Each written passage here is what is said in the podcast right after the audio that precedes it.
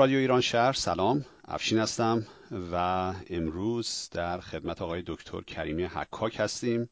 ایشون برای شنوندگان قدیمی رادیو کالج پارک که نام پیشین رادیو ایران شهر هست نامی آشنا هستند. ایشون استاد زبان فارسی در دانشگاه مختلف آمریکا هستند. آقای دکتر کریمی حکاک کسی بودن که به مدت 19 سال استاد زبان فارسی در دانشگاه واشنگتن در سیاتل همینجایی که ما الان هستیم بودند و در واقع این مرکز رو احیا کردند و بعد از 19 سال تشریف بردن به دانشگاه مریلند در شهر کالج پارک همون جایی که بر حسب اتفاق من دانشجو بودم اونجا و ایشون مرکز فارسی و ایرانی دانشگاه مریلند رو پایگذاری کردند و سالهای سال هم اونجا فعال بودند. تا اینکه بازنشسته شدند و امروز فکر می‌کنم در شهر لس آنجلس مقیم هستند امروز من گپی دوستانه دارم با آقای دکتر کریمی حکاک و این رو اسمش رو گپ می‌ذارم چون نمی‌خوایم خیلی رسمی صحبت کنیم. قرار نیست مصاحبه ای باشه. آقای دکتر کریمی خیلی در واقع تر از این هستن با ما که ما بخوایم رسمی باشیم با هم و همینجوری که بهتون گفتم نامی آشنا هست برای شنوندگان رادیو کالج پارک. چون آقای دکتر کریمی سالهای سال با ما همکاری کردند و برنامه های ایشون رو ما در رادیو کالج پارک پخش کردیم و بسیار هم مورد استقبال شنوندگانمون قرار گرفت. و اگر شما به آرشیو برنامه های رادیو ایران شهر مراجعه بکنید که البته تمام آرشیو رادیو کالج پارک رو در خودش داره بیش از 60 برنامه رو اونجا می‌بینید که با صدای دکتر کریمی هست و ایشون اشعار مختلف خوندن تفسیر کردن و بسیار ما لذت بردیم. خب دکتر می‌خواین؟ سلام علیکی بکنید تا بعد راجع به موضوع امروزمون صحبت کنیم. سلام افشین جان بر شما بر همه کسانی که به همت و کوشش شما فعلا رادیو ایران شهر و پیش از این رادیو کالج پارک رو گوش کردن اولین پادکستی. من وقتی آمدم به دانشگاه مریلند در سال 2004 اصلا نمی‌دونستم پادکست چیه و هیچ وقت یادم نمیده اون روزی که شما تشریف به دفتر من و گفتید می‌خواید همچین کاری بکنید. و بعدم تقریبا در فاصله چند هفته انجام دادید و چقدرم گرفت. من اصلا نمی‌دونستم پادکست چه مفهومی است من نمی‌دونستم چه بردی داره. و حالا خودم میفهم از دوستانی که در جای جای دنیا واقعا شنیدن این برنامه رو از جمله برنامه منو در رادیو کالج پارک سابق در رادیو ایران شهر امروز می‌فهمم که چقدر پیش بینی داشتید شما و چقدر خوب بوده که این کار رو کردید و سال به سال رابط خودتون از نظر تکنولوژی بهتر می‌دید که در موفقیت چه افزوده شده. و خیلی خوشحالم که امشب می‌خوام باهاتون صحبت کنم خیلی ممنونم آقای دکتر. لطف دارید به ما و خوشحالم که این قول رو به ما دادید که همچنان همکاریتون رو با رادیوی ما ادامه بدید و امیدوارم که این گپ امروز ما تنها گپمون نباشه در آینده هم موضوعات دیگه ای رو انتخاب خواهیم کرد و حتما با شما صحبت می‌کنیم. با کمال بله خب موضوع امروز رو من یه توضیح بدم برای دوستان شنونده که چی هست. در واقع این موضوع یکی از دقدقه های خود من هست که این موضوع رو عنوانش رو می‌تونم من بذارم. در واقع اشتباهات ادبی در پهنه اینترنت. اتفاقی که افتاده در چند سال گذشته این هستش که با رشد اینترنت و رشد شبکه های اجتماعی ارتباطات افراد خیلی بیشتر شده که خب این خیلی خوب هست و خیلی به طور کلی به جامعه بشری خدمت کرده و در این خصوص همچنین به ادبیات فارسی هم خدمت بزرگی کرده این شبکه ها جوری که اگر تصور بکنید مثلا سالهای پیش شما اگر می‌خواستید شعر یک شاعر رو بخونید بعد میگشتید دیوانش رو پیدا می‌کردید و اون شعر رو میخوندید امروزه به راحتی از طریق این شبکه ها مثل فیسبوک مثل تلگرام و شبکه های دیگه این اشعار در اختیار شما قرار می‌گیره. شما اون رو می‌خونید شما هم برای کسی دیگه میفرستید و اون هم اونها رو می‌خونه و از این لحاظ خیلی به نظر من خدمت بزرگی کرده این شبکه. اما مشکلی که پیدا شده این هستش که بسیاری از این اشعار در پهنه اینترنت تحریف میشه. حالا از تحریف متن و خود نوشته گرفته تا تحریف شاعر یا نویسنده اون متن. این قسمت دوم دغدغه بیشتری ازش برای من اینکه اسامی شاعران و نویسندگان این متون رو متاسفانه به اشتباه افراد می نویسن حالا اینکه این اشتباه عمدی هست یا صحوی هست راجبش بیشتر صحبت می‌کنیم. اما اول از همه آقای دکتر نظر شما رو بپرسم. شما این رو مشاهده کردید؟ شما این رو دیدید که این مثلا شاعر بله. اشعار به اشتباه نوشته میشه؟ بله و فراوان هم دیدم. از جان و نه تنها به اشتباه بلکه به عمد گاهی اصلا به نظر می‌رسه کسانی مثلا در بحر متقارب که همه شاهنامه بود در اون بحر هست چیزایی مثل ضد عرب ضد خارجی ضد سید ضد اسلام همه چیز هست و چون آهنگش در گوش به نظر می‌رسه که مطابقت داره با شاهنامه خوانندگان هم در بسیاری موارد گمراه می‌شد و این گمراه کردن دیگه اشتباه نیست. این عمده. من دیدم بارها می نویسن یه چیزایی که خودشون ساخته یعنی کسی دیگری ساخته. با ما اینا با کلمه شبه میگیم. شبه فردوسی شبه مولوی شبه حافظ همه اینها هست. ولی این اون چیزی که از همه بدترین تعمدی بعضیا دارن که فردوسی رو به غلط یک نجات پرست یک ضد عرب یک ضد اسلام فردوسی که خودش مسلمانه و مذهب اعتزالی داره و همه جای سخنش کاملا پیداست.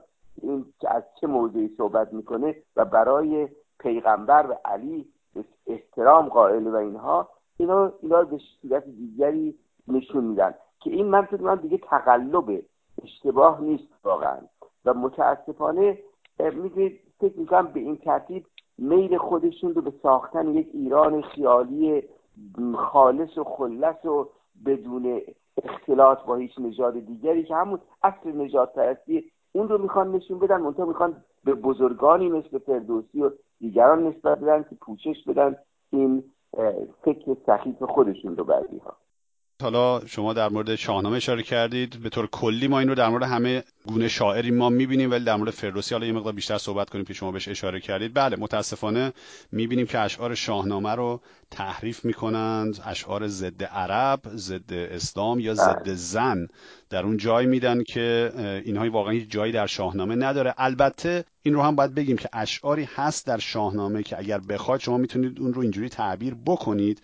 اما نکته ای که باید دقت کرد این که این اشعار زبان خود شاعر نیست. اینها از قول شخصیت های شاهنامه هست که مطرح میشه. مثلا اون نامه معروف رستم فرخزاد فرمانده سپاه ایران.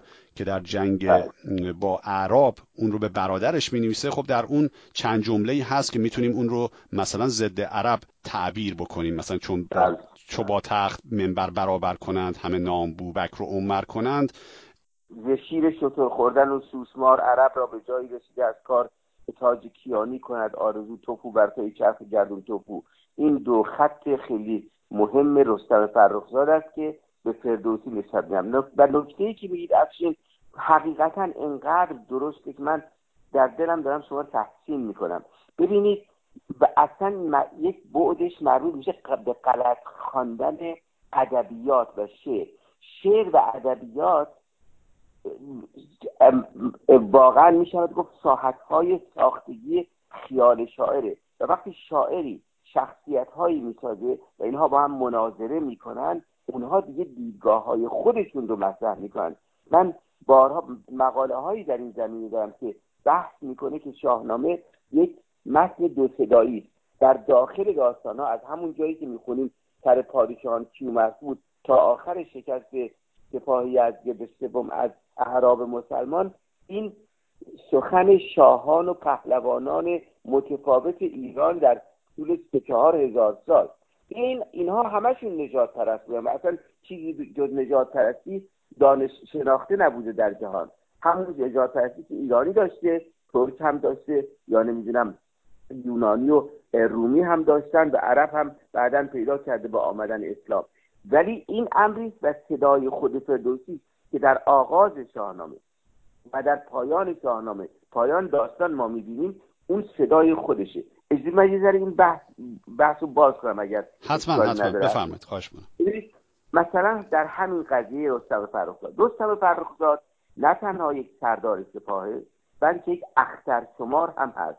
یعنی کسی که به اعتقادات اون زمان گردش ستارگان رو دنبال می‌کنه و بر اساس اون سرنوشت های مثل نوعی مثلا جام جمعی که درش نگاه می‌کنه و آینده رو می‌دیده و همون شبی که این نامه رو به برادرش می‌نویسه می‌دونه که روز بعدش ایرانی ها شکست خواهند خورد از اعراب مسلمان. و اون با توجه به تفکر خودش داره میگه شیر چطور خوردن و سوسمار عرب را به جای رسید از کار الی آخر. متاسفانه ما کاری می‌کنیم که این این ابیات رو می‌نویسیم بعد زیرش می‌نویسیم ابوالقاسم فردوسی. این درسته که این این ابیات ابوالقاسم فردوسی ساخته ولی در حقیقت او داره افکار رستم فرخزاد رو بیان می‌کنه. حالا که وقتی چند صفحه بعدش همین داستان تمام میشه و ما می‌رسیم به صدای خود فردوسی او میگه نمیرم از این پس که من زنده ام که تخم سخن را پراکندم. در حالی که رستم فرخزاد گفت تخم تو بعد تخمه ای بگذرد روزگار دیگر رنج پوزش دارد بکار من کلی باز کردم در چندی و چند صفحه که تفاوت تخمه با تخم سخن چیست. گاهی انگاره نژادی بر مبنای اصلی نژاد استواره انگاره هویت. یعنی مثلا خونی که در رگهای کسی جاری اگر ما تخمه رو به زبان علم امروز ترجمه بکنیم باید بگیم مثلا ژن یه چیزی شبیه این. در این ژن مبنای تمایز بین اقوام و ملت ها بوده است و که قبایلی که از هم جدا خودشون رو فرض می‌کردن. در حالی که وقتی به تخم به فردوسی میگیم اون تخم اون دهقان دیگه داره تخم سخن میپاشه. این ما داریم از انگاره نژادی پیش از اسلام به انگاره زبانی دوران اسلامی ایران برمیگردیم. و چون اسلام ایران تنها کشور موفقی است که تونست زبان خودش رو حفظ بکنه از اینجاست که این تخم سخن یعنی سخن گفتن به زبان فارسی یا فارسی دری می‌گفتند اون موقع خیلی مهم بوده.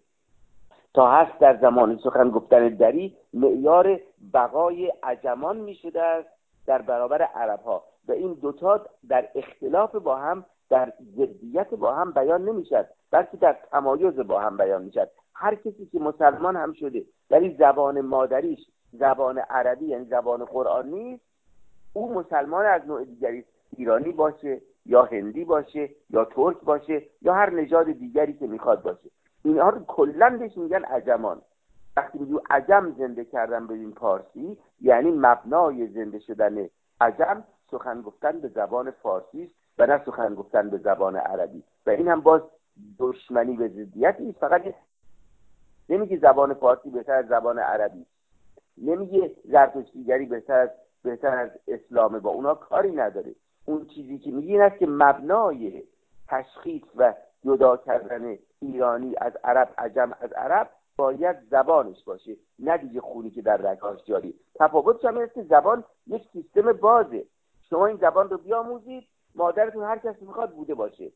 شما عجمی و این وقتی که شما عجم شدید اون وقت در جایی قرار می‌گیرید که این زبان این گذشته مربوط به شما هم میشه البته که بیشترین تعداد عجمان رو ایرانیان زردشتی تشکیل می‌دادن ولی سخن فردوسی شامل همه اقوامی که زبان مادریشون زبان عربی نیست زبان چیزی دیگری ولی ممکن دیرشون زرتشتی باشه یا مسلمان باشه یا بودایی باشه یا هندو باشه یا هر چیزی دیگری.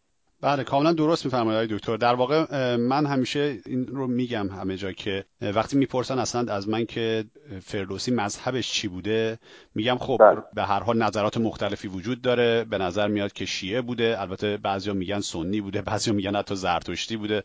این مثلا این ما شاهد رو داریم که نگذاشتن که فردوسی در قبرستان مسلمانان دفن بشه به خاطر اینکه گفتن مت گبرکان گفته. این هم بله. هست. اما به طور کلی پاسخ من همیشه این هستش که مهم نیست مذهب فردوسی چی بوده چون اصلا فردوسی دغدغش دغدغه مذهب نبوده.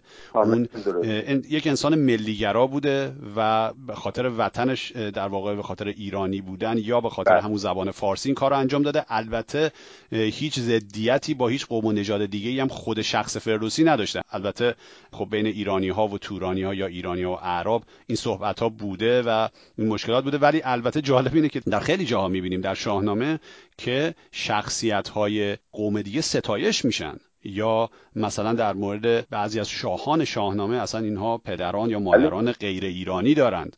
اصلا که بله. خسرو که مقدس ترین شاه شاهنامه به حساب میاد بله. از چهار تا از اجدادش سه تاش غیر ایرانی هستن فقط یه دونش ایرانی هستش. بله. کاملا درست من همه حرف شما رو قبول دارم افشین جان. نکته که می‌خوام بهش اضافه بکنم این مسئله تقسیم ابوالقاسم فردوسی در گورستان مسلمان ها ببینید ما نباید برداشت های یک منطقه رو در یک زمان خاصی به حساب کلیت اسلام بگذاریم. اون کسانی که در خراسان حالا بگیم در توس یا باج یا هر جایی اجازه نمی‌دادند که فردوسی در اگر این سخن درست باشه در در قبرستان مسلمان ها دفن می‌کنن اونها بازتاب دهنده اسلام عملی زمان خودشون هستن. نه تمامیت اسلام بر همه مسلمان ها شامل میشه صد درصد. بله. محلی رو نباید به حساب کلیت یک مذهب جهانی گذاشت. بله کاملا درسته. در واقع فقط نکته که من اشاره کردم این بود که در مورد مذهب فردوسی حتی گروهی از هم زمانهای خودش هم شهریای خودش تردید داشتند. یا حالا ما بعد از هزار بله. سال نمی‌تونیم به این راحتی قضاوت بکنیم که آیا این مذهب رو داشته یا نداشته یا چی بوده یا اصلا اهمیتی نداره به نظر من در این زمان به خاطر اینکه آنچه که فردوسی گفته هیچ رنگ مذهبی به صحبتهای خودش در هیچ کجای شاهنامه نخواسته بده و این نکته خیلی با ارزشی است. به نظر من این یکی از دلایلی هستش که کار فردوسی رو جاودانه کرده. کاملا درست. کاملا درست صحبتتون و میشه با بر اساس حدس و گمان رسید به اینکه فردوسی چگونه مسلمانی بوده است. ولی در اینکه مسلمان بوده و در آغاز شاهنامه پیش از اینکه وارد داستان ها بشه منقبت حضرت محمد و علی رو می‌کنه و خاندان نبوت و امامت رو در این تردیدی نیست. بنابراین بر حدس قالب شما بیان کردید. مسلمان که حتما بوده احتمال داره که شیعه هم بوده باشه ولی این رو به زرس قاطع به اصطلاح نمیشه گفت. بله بله. خب حالا که داریم راجع به شاهنامه صحبت می‌کنیم بذارین راجع به این مسئله زن و ضد زن بودن هم که بعضیا این اتهام رو می‌زنن بله. یک کمی صحبت بکنیم. یک بیت معروفی هستش که زن و اجدها هر دو در خاک به جهان پاک از این هر دو ناپاک به. یه همچین جمله ای رو میگن. چند تا بیت دیگه هم هست که من دوست ندارم اینجا بگم الان در برنامه. در مورد اینها چی فکر می‌کنید؟ حالا بعضی از ابیات که اصلا واقعا نیستش در شاهنامه ولی بعضی از اونها هستش. اونا چی؟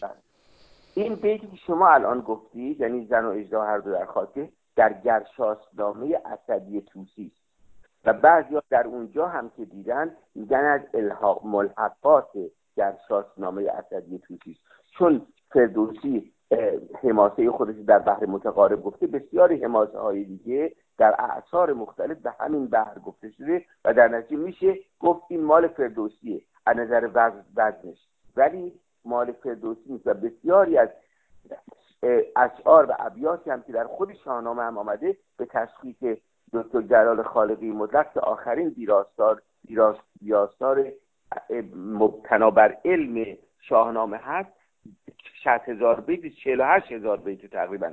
بنابراین شاهنامه ملحقاتی بسیار داره. چندین هزار شاید تا دوازده هزار ده دوازده هزار بیت هست که بعدها اضافه شده به شاهنامه. بنابراین اگر ما بخوایم به نظر خود فردوسی برسیم باید همین کار رو بکنیم که دکتر خالقی مطلق کرده و برسیم به اون چیزی که با احتمال بسیار زیادی میشه گفت مال خود فردوسی هست و بر زبان خود او و بر قلم خود او جاری شده است. حالا جالب هستش که شنوندگانمون بدونن که اصلا در یک مقطعی از تاریخ ایران این سنت وجود داشته که اشعار شعرهای مختلف رو همه رو در یک جا جمع می‌کردن در قالب یک دیوان و اون دیوان رو به نام اون کسی که شاید نامیتر از همه بوده یا بیشتر از همه. شعر داشته مینامیدن یعنی حتی میگن که در قرن فکر می‌کنم هشتم هجری هستش که میگن شاهنامه ای هست که بیش از 100 هزار بیت داره که خب مثلا بله. اشعار گرشاسنامه رو شما در اون می‌بینید اشعار فردوسی رو می‌بینید و بقیه تمام بهمنامه و بقیه منظومه های شبیه به اون همشون در این جمع شده و همه رو هم منصوب کردن به فردوسی در صورتی که اینا بله. یا خارج از خارج, خارج از اگر بخوایم صحبت کنیم خیام. خیام شده سیلو و انبار هر گونه ربایی که اندکی بوی کفر میده. ما, ما میدیم که خیام شغل اصلی شاعری نبوده است. او یک ریاضیدان و یک منجم و دانشمند معتبری بوده است. و در این حال مثل بسیارانی گهگاهی شعر مختصری هم می‌گفتی که اون رباعیاتی که حالا نمی‌دونیم 108 تا اگر به قول دشتی یا هدایت بگیریم یا بیشتر یا کمتر مال اوست. ولی ما هزاران ربایی داریم که هر کسی یک چیزی گفته هم از یک سو خواسته بمانه این ربایی که او گفته و از سوی دیگری می‌خواسته مسئولیتش رو مسئولیت فکر در مندرج در این ربایی رو به عهده نگیره. اینو به خیام منتصب کردن و خیام شده شاعر ده ها هزار ربایی که اصلا روحش هم از اونها خبر نداره.